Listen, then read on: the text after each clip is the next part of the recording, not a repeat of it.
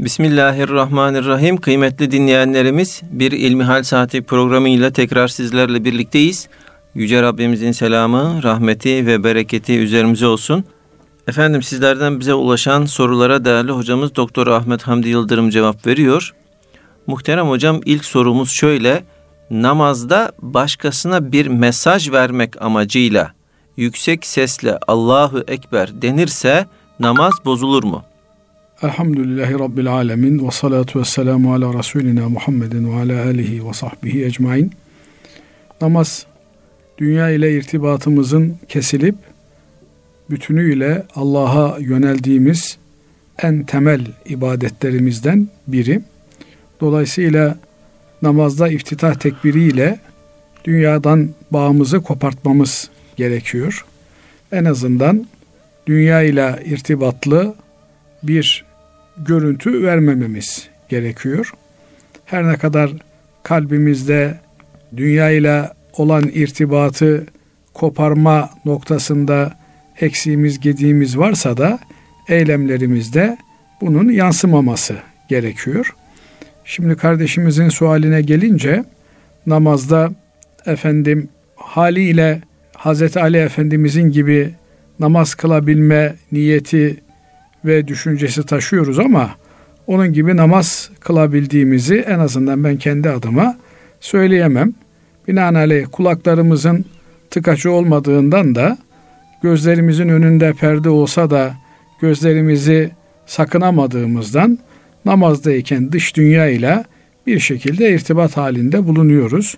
Sesleri duyabiliyoruz veya geleni gideni görebiliyoruz, hissedebiliyoruz.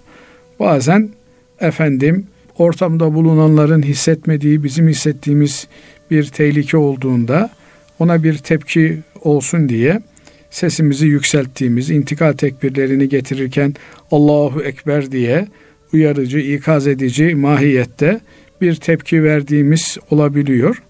Bu tür tepkilerin verilmesi doğru değil. Ancak namaz içerisinde cemaatle namaz kılındığında, imamın yanlışı vuku bulduğunda cemaatin tepki vermesi söz konusu olabilir.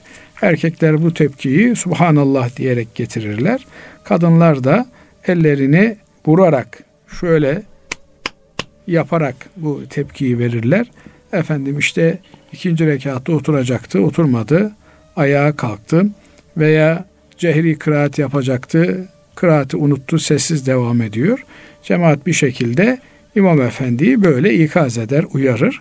Ama cemaatte olmayan, namazda olmayan bir kimseyi uyarmak veya ona bir mesaj göndermek, eğer namaz dualarının okunması gereken ayetlerin haricinde bir şekilde ise bu durumda namaz bozulur.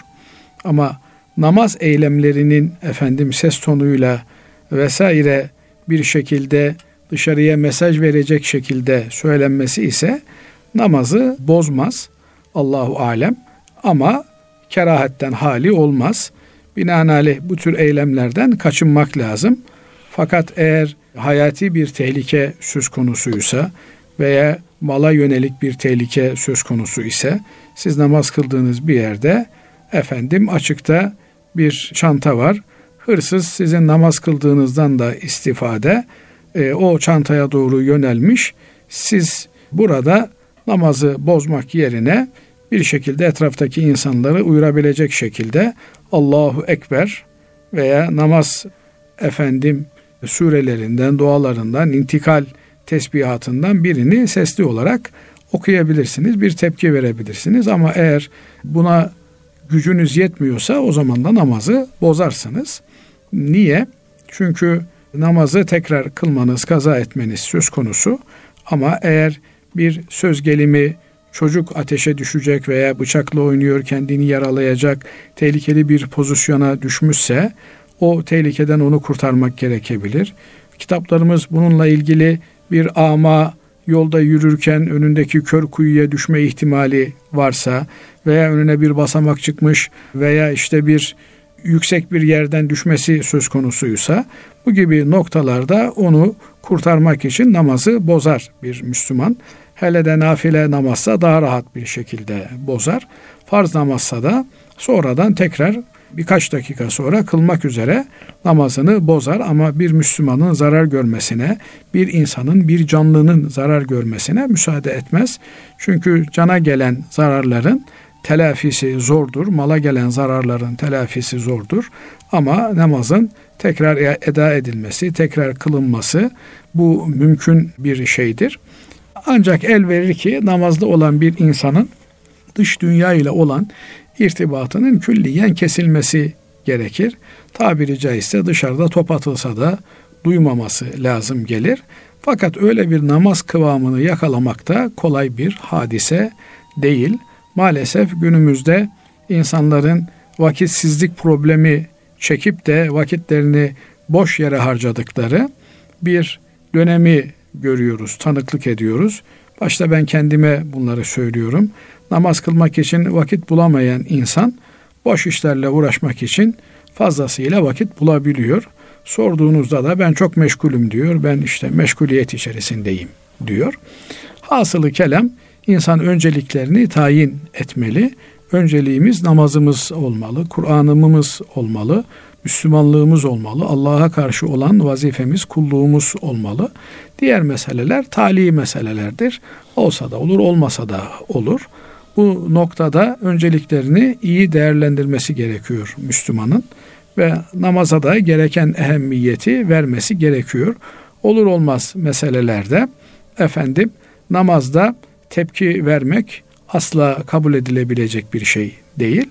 Beklersin namazın dışında tepkini verirsin. Şu kadar var ki biz nafile namazlar kılındığında eğer annemiz babamız bize seslenmişse bir talepleri varsa dinimiz nafile namazı bozup annemize babamıza buyur anneciğim buyur babacığım dememiz gerektiğini bize söyler. Çünkü anneye babaya buyur anneciğim buyur babacığım demek itaat etmek farzdır. Nafile namaz adı üzerinde nafiledir. Her ne kadar namaza başladıktan sonra artık nafilesi farzı olmaz, her namazın bitirilmesi gerekse de nafile namazın böyle bir durumu söz konusudur. Binaenaleyh eğer böyle bir çağrı söz konusuysa nafile namazı keseriz. Bunun haricinde bir Müslümanın, bir canlının, bir Müslümanın malının kaybı gibi bir durum söz konusu olursa yine namazı keseriz. O zararı önlemeye gayret ederiz. Ondan sonra namazımızı tekrar kılarız. Allah razı olsun hocam. Şimdi ikinci sorumuz şöyle. Dinleyicimiz diyor ki dinimize göre ticaret muamelelerinde tırnak içinde riskin bir maddi karşılığı var mıdır? Şimdi ticaretin kendisi bir risk taşır. Yani insan ticareti yapıyorsa kar yapma, zarar yapma riskiyle karşı karşıyadır.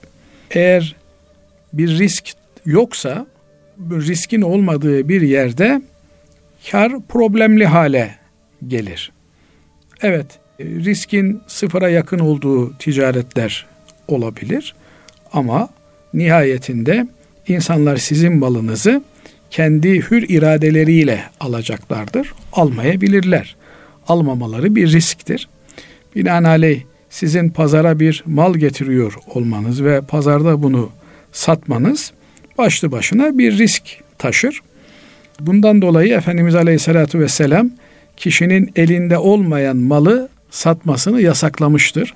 Çünkü bir mal elinizde değilse o sizin e, sorumluluğunuzda, sizin garantinizde değilse orada size dair bir risk oluşmamış demektir.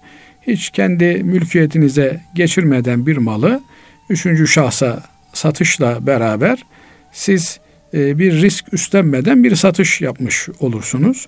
Oysa ticaret bir risk barındırır. Bunlar bu yönüyle ticaretin tabii bir sürecinin işlemesidir. Bunun haricinde herhalde kardeşimizin sormak istediği mesele ben birileri ticaret yaparken bu ticaretin bir tarafında bir sorumluluk, bir risk taşıyorum. Ne olabilir o? İşte kefil olmuşum adama. Ödemediği zaman ben ödemek durumundayım. Teminat mektubu vermişim. Eğer e, o ödeme gerçekleşmezse teminat mektubu benden çıktığı için ben bir risk almışım. Bu risk de bir maddi bedelle bedellendirilebilir mi, ücretlendirilebilir mi diye soruyorsa, eğer işin içerisinde ortak hüviyetinde bulunmuyorsa bir kimse, yani alıcı değilse, satıcı değilse, böyle bir risk e, üstlenmesi onun e, insanlık adına ahlaki bir davranış sergilemesi olarak kabul edilir. Gönüllülük esasına dayalı bir meseledir. Binaenaleyh bu riskin komardaki gibi bir risk haline gelmesi söz konusu olabilir aksi halde. Nihayetinde insanlar kumar oynarlarken de bir risk, işte zar atıyor, şeş mi çıkacak, beş mi çıkacak, ne çıkacaksa artık, orada da bir risk söz konusu.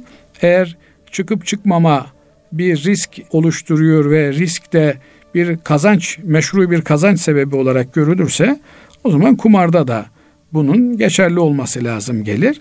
Başka bir takım riskli muamelelerde de bunun geçerli hale gelmesi lazım gelir.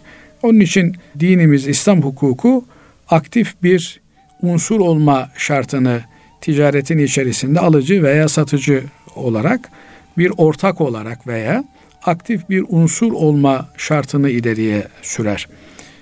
Bunun haricinde kenardan bir risk üstleniyor olmak, kar elde etmenin meşru bir aracı olmaz. Evet. Allah razı olsun hocam. Efendim şimdi hac mevsimini idrak ettik. Ölü adına hac yapılabilir mi diye sorulmuş. Evet, hac mevsimi geçti. Evet. Şimdi yeni yıla doğru ilerliyoruz.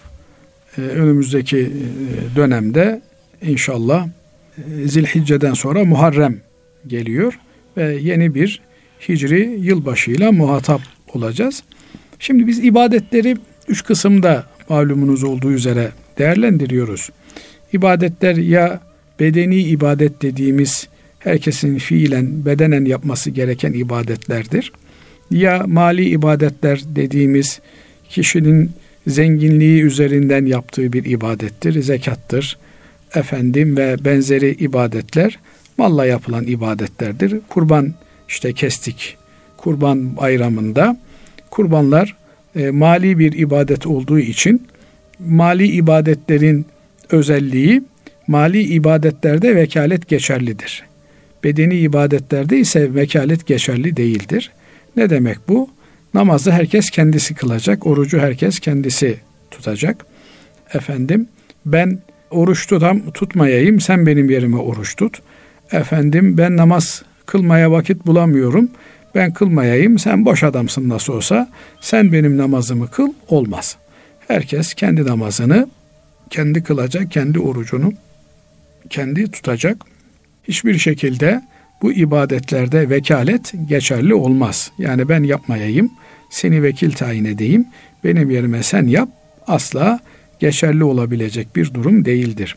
Ama mali ibadetlerde herhangi bir özür olmaksızın da ben zekatımı efendim fakiri fukarayı tespit edip onlara veremiyorum. Sen benim yerime al işte beş bin lira, on bin lira, yüz bin lira, bir milyon neyse zekatımı benim adıma bunları fakire fukaraya dağıt diye bir Müslüman bir başka Müslümanı zekatını dağıtması için vekil tayin edebilir.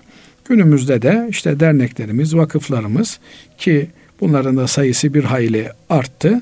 Bundan dolayı da insan zekatını güvendiği yerlere vermeli. Önemli olan zekatın son kullanıcıya ne kadar ulaştığıdır.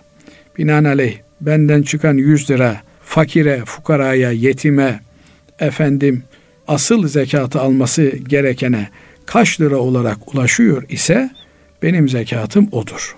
Yani eğer bir dernek, bir vakıf bunun yüzde otuzunu, yüzde kırkını işletme bedeli olarak kesiyorsa ve yüz liranın yetmiş lirasını, seksen lirasını, doksan lirasını fakire ulaştırıyorsa bunu zekat sahiplerine bildirmekle mükelleftir.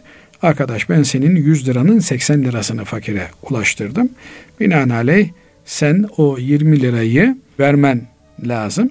Ancak bir müessese baştan aşağıya zekat müessesesi olarak kendini tanımlar ve öyle çalışırsa Belki bu zekat alım ve dağıtım hizmetinde sekizde bir oranında, yüzde on iki buçuk oranında vel amilin aleyha, zekat müessesesinde çalışan grubuna dahil olarak buradan maaşlarını bu çalışanlar alabilirler. Onun haricinde bin bir iş yapan bir derneğin, bir vakfın eğer zekat toplama ve dağıtımını müstakil olarak yapamıyorsa işletme maliyeti olarak bir kesinti yapmasının doğru olmadığı kanaatindeyim. Binaenaleyh zenginlerimiz bunları iyice hesap etmeliler, kitap etmeliler. Ben Ahmet'e Mehmet'e verdim, ben sorumluluktan kurtuldum diye bir şey söz konusu olmaz. Nasıl vergilerini muhasebeci üzerinden, mali müşavir üzerinden ödüyorlar ama bir vergi borcu çıktığında devlet mal sahibini bundan sorumlu tutuyorsa, aynı şekilde zekat borcu çıktığında da zekatın sahibi olan, mükellef olan Müslüman bundan sorumludur. Bundan dolayı bu meseleyi ciddiyetle ele almak lazım. Zekatı ana sermayeden çıkartmak kadar, ayırmak kadar onun hak edenin eline ulaşması noktasında gayret göstermekte üzerimize farzdır. Ben kardeşim burada ayırdım, hakkı olan gelsin alsın deme gibi bir lüksümüz yok. Eğer o zekatı vermekle yükümlüysek onu yerine ulaştırma yükümlülüğü de bizim üzerimize düşer. Burada da temel kriter, bir mal, bir servet nerede kazanılıyor ise öncelikli olarak oranın fakirleri ve zekata müstahak olan kimselerine bunun ödenmesi gerekir. Yanı başında fakir var, dul var, yetim var, kimsesiz var, çaresiz insanlar var. Sen onların ihtiyaçlarını karşılamadan efendim Afrika'ymış, Endonezya'ymış, Birleşik Arap Emirlikleri'ymiş, malını, zekatını farklı yerlere göndermen doğru olmaz. Ancak orada birinci dereceden, ikinci dereceden yakının olur, bir akraban olur. O akraban muhtaçtır, onlara gönderebilirsin. Veya o bölgelerde ciddi açlıkla mücadele ediliyordur. Yani bir tarafta ihtiyaç var ama ihtiyaç açlık seviyesine ulaşmış bir ihtiyaç değil. Ama diğer tarafta insanlar açlıktan ölüyorlarsa o zaman böyle bir takım gayeler için bulunduğun bölgenin dışına zekatı çıkartabilirsin. Bundan şunu ifade etmeye çalışıyorum. Öncelikli olarak zenginlerimiz bulundukları bölgedeki insanların fakirliklerinin ortadan kaldırılması için bir gayret sahibi olmalılar. İnsan önce kendine, çevresine, mahallesine, semtine, efendim ilçesine, şehrine, bölgesine, ondan sonra dışa doğru açılmalı. Yani daireden dışa doğru bir hat çizerek bu işleri görmeye gayret etmeli. Binaenaleyh ben veriyorum, nasıl olursa olsun beni ilgilendirmez şeklinde bir anlayışın içerisinde olmak doğru değil.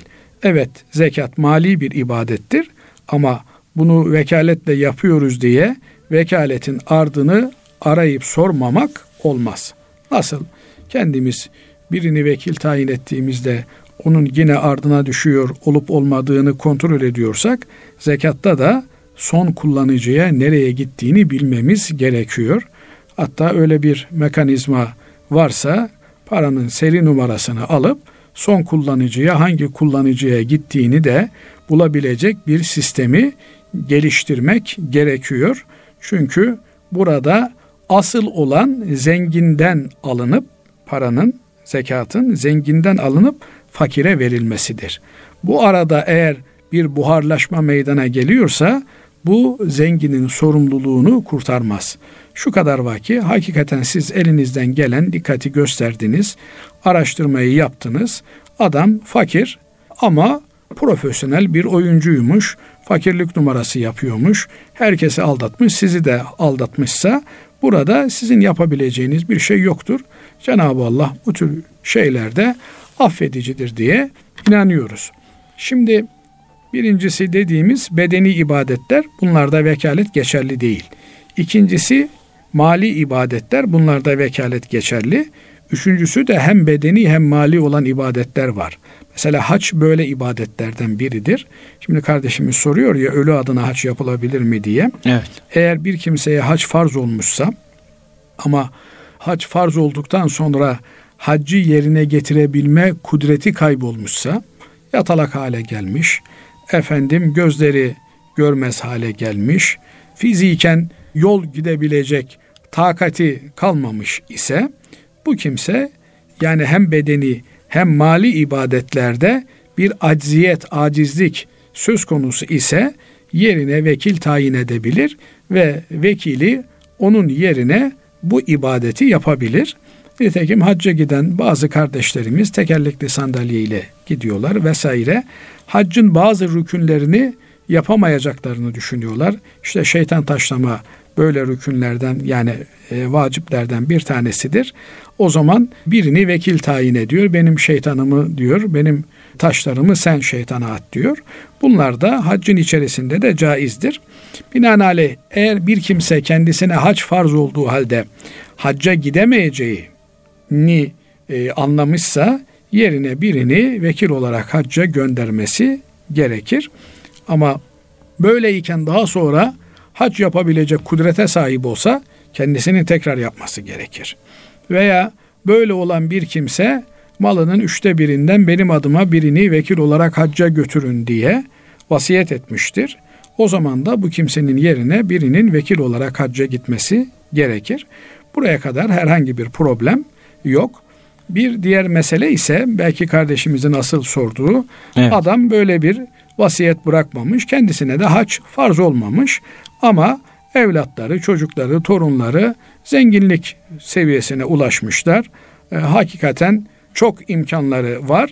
Biz dedemiz, ninemiz adına da birini gönderelim, hac yapsın, sevabı onun ruhuna bağışlansın diyebilirler mi? Diyebilirler. Yani hac bir ibadet midir? İbadettir. Bu ibadetten bir sevap kazanılıyor mu? Kazanılıyor. Bu sevabı dedemize, nenemize, amcamıza, am, dayımıza bağışlamak üzerine birini e, vekaleten... Niyet ederken hacca, onun adına mı niyet edecekler tabii hocam? Tabii niyet ederken onun adına niyet ederler. Bu yapılabilir. Yine bu e, hem bedeni hem mali ibadetlere örnek de cihat ibadetidir. Cihat hem bedeni hem mali bir ibadettir. Dolayısıyla eli ayağı tutan birinin, cihat yapabilme gücü, kudreti olan birinin, efendim ben cihada gitmeyeyim, vereyim işte kaç lira istiyorsanız benim yerime siz gidin demesi olmaz. Bugün de maalesef onu görüyoruz. Kimileri diyor ki bana parayı verin ben cihat edeyim. Halbuki kendi parası var. Kendisi de kendi parasıyla cihat edebilir. Diğeri de diyor ki ben parayı veririm ama fiilen gelip de vakıfta oturamam, hizmet edemem. Efendim istediğiniz paraysa parayı vereyim. Bu da doğru değildir. Ama fiilen bir acziyet söz konusu ise o zaman buralarda vekalet geçerlidir. Öyle olmadığı takdirde Cenab-ı Allah Müslümanlardan hem mallarıyla hem canlarıyla cihad etmelerini istiyor. Cihad demek küfürle mücadele etmelerini, Allah tanımazlarla bir mücadelenin içerisinde olmamızı bizden istiyor. Binaenaleyh bunu zekatımı vererek geçiştiririm diye bir Müslüman düşünmemeli, düşünemez. Yani kardeşim benim zekatımı veriyorum, fazlasıyla veriyorum. Yani siz iki buçuk diyorsunuz, ben beş buçuk veriyorum. O verdiğin zekat. Bir de Allah bizi cihatla sorumlu tutmuş ve cihatla sorumlu tutarken de mallarınızla cihad edin diyor.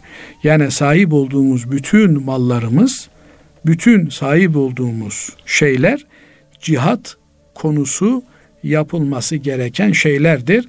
E, malımın yüzde biri mi, yüzde beşi mi, yüzde onu mu? Öyle bir şey demiyor ayet-i kerime. Bi emvalihim ve enfusihim diyor. Bütün mallarıyla bunu yapmakla mükellefiz. Buna göre herkes kendi hesabını, kitabını Basri Hocam yapacak. Ne hocalarımız bundan kurtarabilirler ki başta ben kendimi dile getirmek isterim. Maalesef öyle bir bakış açısı bizim de gözlerimizi köreltmiş durumda. Bekliyoruz ki parayı biri verecek, biz işte iki kelam söyleyeceğiz, iki talebeye ders vereceğiz. Halbuki Allah verdiği bütün imkanlarla kullarını sorumlu tutuyor ve verdiği bütün imkanlarında hesabını bize soracak. Cenab-ı Allah hesabını kolay verebilen kullarından veya hesabını kolayca aldığı kullarından eylesin bizde. Amin hocam, Allah razı olsun. Efendim e, kıymetli dinleyenlerimiz, şimdi kısa bir ara veriyoruz. Aradan sonra inşallah kaldığımız yerden devam edeceğiz. Huzur bulacağınız ve huzurla dinleyeceğiniz bir frekans. Erkam Radyo, Kalbin Sesi. Kıymetli dinleyenlerimiz, İlmihal Saati programımıza kaldığımız yerden devam ediyoruz. Değerli hocam, şöyle bir soru gelmiş bize Avrupa'dan. Muhterem hocam, diyor dinleyicimiz, biz Avrupa'da yaşıyoruz. Buradaki Hristiyanların kestiği hayvanların etini yemenin durumu nedir? Şimdi Cenab-ı Allah bizlere Allah'ın adı kesilerek kurban edilmiş olan hayvanların etlerini yemeyi helal kılıyor. Burada temel mesele kesimin besmele ile yapılması, Bismillah denilmesi. Bismillah ifadesi, yani Allah adına hayvanın kesilmesi bütün semavi dinlerin ortak paydasıdır. Hristiyanlar da, Yahudiler de Allah'ı tanırlar ve Allah adına kurban keserler. Çünkü kurban bütün dinlerde bir ibadettir aynı zamanda. Kurban bir ibadet olarak kesildiği gibi kestikleri evcil hayvanları da, ister tavuk olsun, ister horoz olsun, ister koyun, ister keçi, ister inek olsun, keserken besmele ile keserler. Besmele ile kestikten sonra Hristiyanların da Yahudilerin de kestiği hayvanlar yenir. Ama besmele çekmeden kesiyorlarsa bu hayvanlar, özellikle de Hanefi mezhebi açısından, kasten besmelenin terk edilmesi durumunda Müslüman da kesse bir hayvanı, o hayvanın eti yenmez. Binaenaleyh eğer gayrimüslimler kasten besmele çekmiyor veya adı Hristiyan, kimlikte Hristiyan, Yahudi yazıyor ama ateist, dinsiz, efendim din tanımayan bir kimse ise, Allah'la işi olmayan bir kimse ise, bu kimsenin kestiği hayvan yenmez. Yeme içme meseleleri çok önemli meseleler. Çünkü insanın hem şahsiyetini inşa eden hem de onun ahlakını, duygularını ve karakterini inşa eden bir mahiyet arz ediyor. Nitekim kitaplarımızda insan yediklerinden ibarettir diyor. Ne yerse insan zaman içerisinde ona dönüşüyor. Bir takım şeyleri Cenab-ı Allah'ın haram kılması da insanın karakterinde çok ciddi yıpranmalara yol açmasından dolayıdır. Besmele ile kesilen hayvanların etinden beslenen insanlarda ilahi bir neşve oluyor. Her halükarda bu hikmetler, illetler ayrı bir konu. Cenab-ı Allah bize Allah'ın adının anılmadığı hayvanları وَلَا تَأْكُلُوا مِمَّا لَمْ يُذْكَرِ اسْمُ اللّٰهِ عَلَيْهِ Allah'ın adının anılmadığı hayvanları yemeyiniz diye bir yasak koyuyor. Ama bir Müslümandır, kesmenin telaşından unutmuştur. Hristiyandır, kesmenin telaşından unutmuştur. Besmele çekmese de besmele düşmanı değildir. Yani Allah'ın adına iş yapma düşmanı değildir.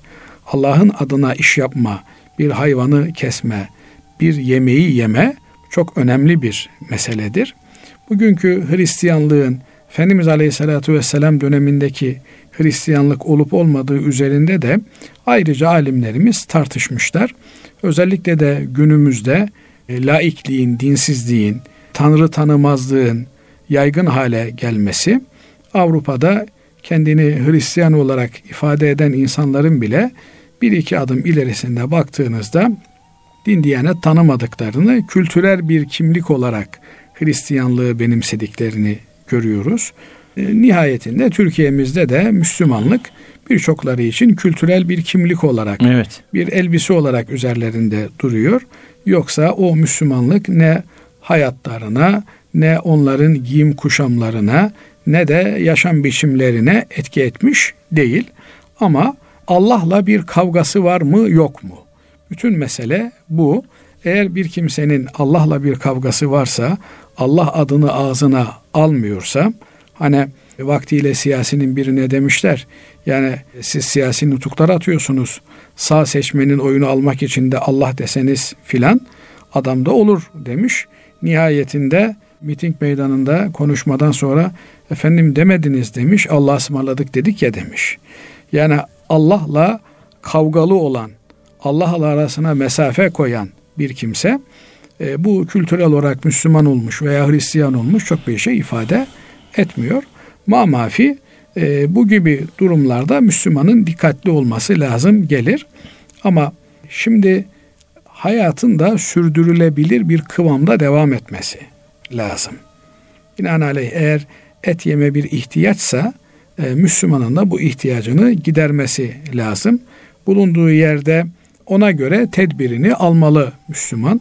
Müslüman kasaplardan, efendim İslami usullere göre kesilmiş veya bugün bir takım e, dindar Hristiyanların veya dindar Yahudilerin, ki dindar ifadesi az önce de ifade etmeye çalıştığım gibi en azından ahiret inancını içeriyor olması lazım. Yani adam öldükten sonra bir hayat var ve Allah orada yaptıklarımızı, ettiklerimizi bize soracak. İyiler cennete, kötüler cehenneme gidecek diye bir inanca sahip olması gerekiyor.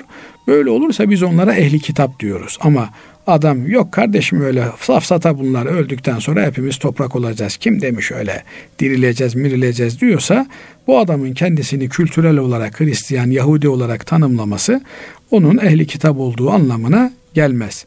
Kaldı ki yani bir insan bir ay, iki ay, üç ay et yemese de ölmez. Ee, Müslüman bir kasap bulduğunda veya kendi kestiğinde et yeme ihtiyacını karşılar. Bugün dünyanın her yerine İslami usullere göre kesilmiş etler ulaşıyor elhamdülillah. Bu hassasiyeti kaybetmemek gerekiyor. Müslüman yediğine, içtiğine dikkat etmesi lazım gelir. Maalesef bazen ortalıkta Müslüman olduğunu söyleyen ama efendim şarap özentisi içerisinde olan, pis hayvan etinin özentisi ise içerisinde olan, ortalıkta görünen ne üdüğü belirsiz şeyler ortaya çıkıyor. İman lezzetini, yani uğruna bir şeylerin terk edildiğinde veriyor. Yani Müslüman, Müslümanlığının gereği bir takım birilerine göre dünyevi tad olarak, lezzet olarak algılanan şeylerden ele tek çekiyor. Niye? E bir işçi de Basri Hocam sabahın köründe kalkıyor, servislere biniyor, otobüslerle zahmet çekiyor, sekiz saat, on saat çalışıyor, akşam yorgun, bitkin evine geliyor. Niye çekiyorsun bu ızdırabı kardeşim? Evinde yat, uyu, dinlen. E diyor, ay sonu maaş alıyorum diyor, yirmi bin lira alıyorum, otuz bin lira alıyorum. Onun için ben bu eziyete katlanıyorum diyor. E Müslüman da dünyada bir takım şeylerden fedakarlık ediyorsa, sabahın köründe namaza kalkıyor, harama bakmıyor, efendim denizde anadan uryan olanlarla beraber yüzmüyor, bir takım şeylerden göreceli olarak bir mahrumiyet yaşıyorsa, onun bir bedeli olduğu için bunu yapıyor. Yani karşılığında ahireti bekliyor. Şöyle bir ifade de doğru bir ifade değil. Kardeşim Müslümanız diye dünya nimetlerinden istifade etmeyecek miyiz? Edeceksin. Ama eğer Müslümanlığınla çelişen bir şey varsa o zaman uzak duracaksın. Yani şarap içmeyeceksin. Şarap da bir dünya nimeti. Yüzlerce, milyonlarca insan içiyor. E sen Müslümansan içmeyeceksin. Efendim çırılçıplak gezmeyeceksin, açık gezmeyeceksin. Ya herkes açık geziyor, ben de açık gezeyim, böyle ben kendimi daha hür hissediyorum, daha özgür hissediyorum. Ne hissedersen hisset. Eğer Müslümansan Müslümanca giyineceksin. Erkeksen de böyle, kadınsan da böyle. Binaenaleyh ben Müslüman da olurum, her şeyi de yaparım, öyle bir dünya yok. İmam Rabbani Hazretleri diyor ki dünya ile ahiret iki zıttır diyor. Bunlar bir arada bulunmaz. Hem dünyayı dünyeviler gibi yaşayayım, hem ahireti uhreviler gibi elde edeyim. Yok öyle bir şey. Bunun anlamı şu demek değil. Yani Müslüman dünyalık nimetleri yaşamayacak, fakirlikten ölecek, öyle bir şey değil. Sahip olduğu her şeyin Allah'ın olduğunu bilecek. Allah ver dediğinde verecek, al dediğinde alacak. Buna göre bir hayat sürecek. Onun için e, Müslümanlık fedakarlığı tabii olarak getiriyor. Bakacaksın millet dondurma yiyor, onun içerisinde şüpheli bir madde var, yemeyeceksin sen. Evet. Allah razı olsun hocam. Şimdi başka bir soru şöyle. Köpek üretimi yapmak, satmak ve bu yolla kazanç sağlamak helal midir? Şimdi köpek Şafii mezhebinde göre necisül ayn bir hayvandır. Yani bizzat kendisi necistir. Onun için Şafii kardeşlerimiz daha hassas olurlar köpeklere karşı. Hanefilerde de salyası e, necistir. İçip artırdığı su necistir. Binaenaleyh köpeklerin evlerde beslenmesini Efendimiz Aleyhisselatü Vesselam tavsiye etmiyor evlerin içerisinde. Ama bir takım köpekler var ki bunlar insanlığa hizmet ediyorlar hakikaten. Mesela e, çoban köpekleri var. avcı köpekler var. Nitekim Kur'an-ı Kerim'de avcı köpeklerle ilgili onlara Allah'ın size öğrettiklerinden öğretirsiniz diyor ve onların avladığı helal oluyor. Yani köpek eğitim alabilen bir hayvandır. Avcılık görevi görebiliyor. Bu yönüyle avcı olarak yetiştirilmesi, avcı olan köpeklerin efendim üretilmesi, koruma amaçlı olan köpeklerin üretilmesi, çoban köpeklerinin üretilmesi, yine bugün mesela özellikle de askeri alanda, polisiye alanında, narkotikte vesairede, insani yardımda, kurtarma ekiplerinde, mesela bu son yaşadığımız asrın felaketi depremde o hayvanların çok büyük hizmeti olmuş. Dolayısıyla onlar koku hisleriyle insanın canlı olup olmadığını, nerede olduğunu tespit edilebiliyor.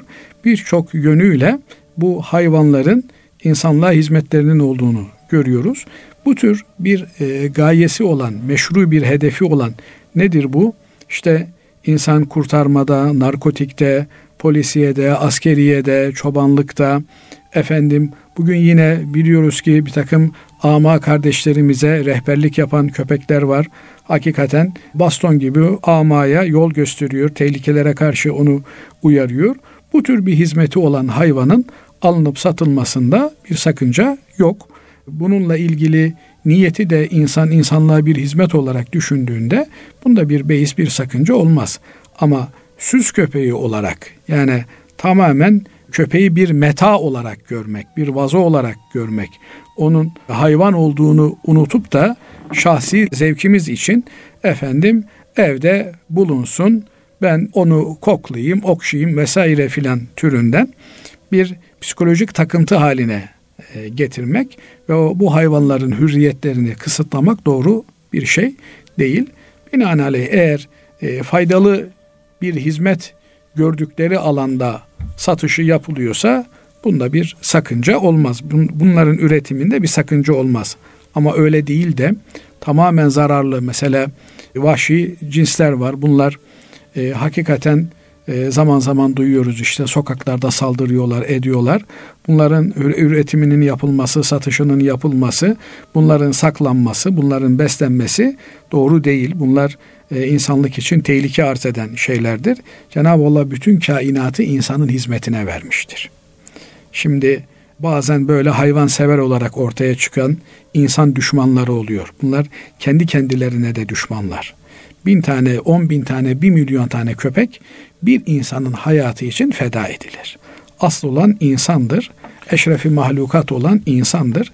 Binaenaleyh burada dengeyi kaybetmemek lazım. Evet. Evet hocam.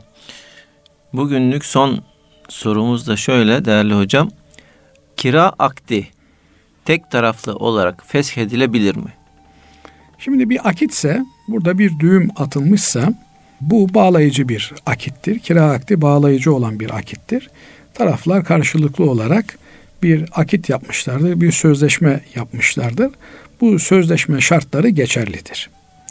Neye göre sözleşme yapmışlarsa ona göre, işte bir senelik yapmışlarsa bir senelik, on senelik yapmışlarsa on senelik.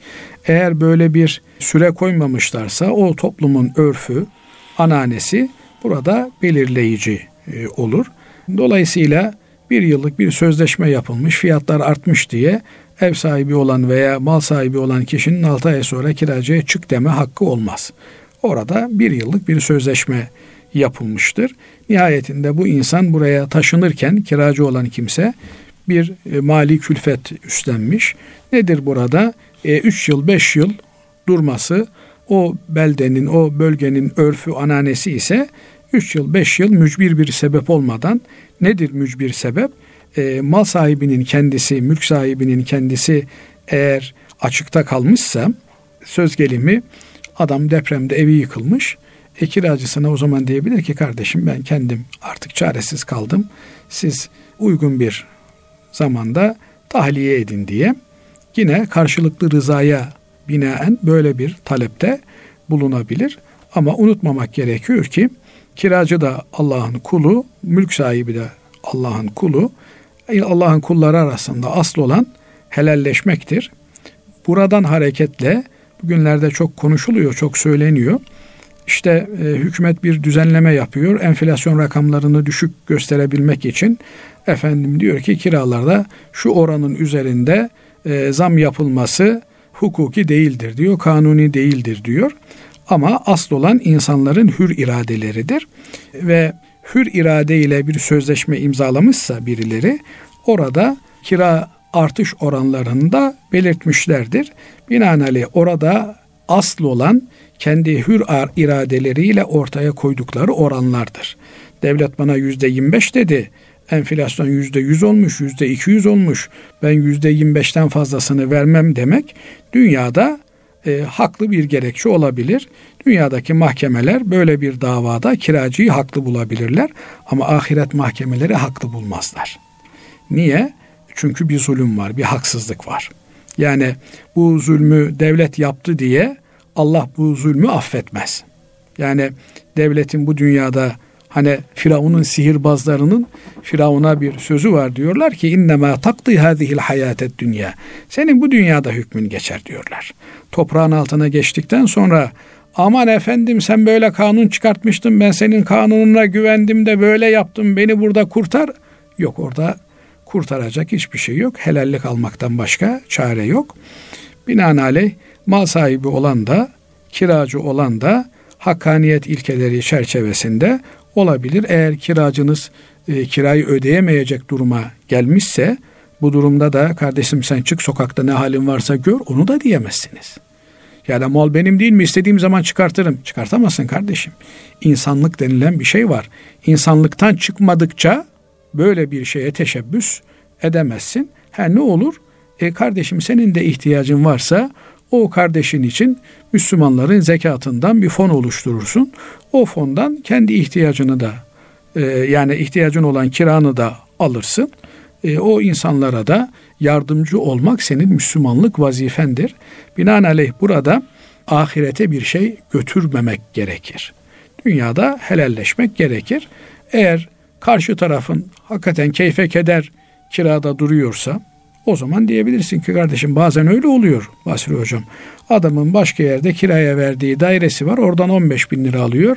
Burada nasıl olsa diyor avanak bir mal sahibi buldum, üç bin liraya oturmaya devam edeyim. Bu helal olmaz. Adam kendisi daire sahibi olabilecek imkanı var. Ben diyor niye üç milyon beş milyon gidip de bir daire alayım? Onun yerine diyor buldum nasıl olsa avanak birini, üç bin lira beş bin lira kira ödüyorum. bir milyon param var, koyayım onu bir katılım bankasına, az biraz Müslümansa, veya normal bir bankaya koyayım. Ayda benim bir milyonuma on beş bin lira veriyorlar. Dolayısıyla on beş milyonun beş bin lirasını kira veririm, on bin lirasını da yerim türünden. Bu tür düşünceler, yani asıl olan Müslümanın kendi menfaatinden önce karşısındaki Müslüman kardeşinin menfaatini düşünmesidir. Bunun da yolu empati yapmaktan geçiyor. Burada şöyle bir aldanmanın içerisine girmesin kimse. Hukuken bu benim hakkım. Hukuken dünyada hakkın olabilir. Kanun sana bu noktada bir yetki veriyor olabilir. E şimdi faiz almakta vermekte kanuni bir eylem. Yani kimse niye gittin şarap aldın, kanuna aykırı bir iş yaptın demiyor. Ama Allah bunun hesabını soracak. Diğer meselelerde de, hukuki meselelerde de, mali meselelerde de durum böyledir. Yani devlet sana hak verdi, e, gasp edemezsin. Hocam burada özellikle kira meselesinde şu ortaya çıkıyor ki, yani şimdi devlet bunu yüzde yirmi beş ile sınırlayınca e, çok da altında olduğu ayan beyan ortada. Fakat ortalamasının ne olduğunu insanlar yani bilmiyorum yani kestiremiyor sanki hani. Ev sahipleri çok yükseltmek istiyor ama yani bunun işte kimisi kafadan atıyor işte enflasyon şu kadar yüzde yüz elli diyor bir hafta bilmem kaç diyor. Yani bu sefer de e, üst sınır üst sınır belli olmuyor. Artık üstünü altını yani siz şey, ayarlarsınız. Yani nasıl ben böyle... ekonomist değilim hayır, ama yani... bildiğim şu var, insan kendisine yapılmasını istemediği bir şeyi mesela şimdi adam kiracı, emekliyim ben diyor. Devlet ona yüzde yirmi beş, altı aylık yüzde yirmi beş zam yapıyor. Kıyameti kopartıyor. Çakoz aldı diyor. yüzde yirmi beş az oldu diyor. Ama kendisi mal sahibinin kirayı yüzde yirmi beş oranında arttırmasına, üstelik bir yıllık arttırmasına direniyor. Dolayısıyla insan nalıncı keseri gibi olmamalı. Yani kendin sana ne yapılmasını istiyorsan başkasına da öyle davranmak gerekir. Kiracı olmak da zor. Kiraya mal da mülk de vermek zor. Evet. İnsan hakkaniyet çerçevesinde davranmalı. Belki e, maaşa endekslemeli. Kardeşim e, burayı bin liraya tuttuğunda kaç lira maaş alıyordun? on bin lira. E otuz bin lira maaş alıyorsan onda birini üç bin lira kira vermen lazım. Yani bir hakkaniyeti bir bulmak hakkaniyet. zor evet. değil. Yeter ki taraflar iyi niyetli olsun. Ama altına basarak şunu söylüyorum. Kiracı içinde, mülk sahibi içinde devlet bana bu hakkı verdi bahanesi öbür tarafta geçmez. Allah yardımcımız olsun. Amin hocam. Allah razı olsun. Kıymetli dinleyenlerimiz, bugünkü İlmihal Saati programımızın da böylece sonuna ermiş bulunuyoruz. Efendim hepinizi Allah'a emanet ediyoruz. Hoşça kalın.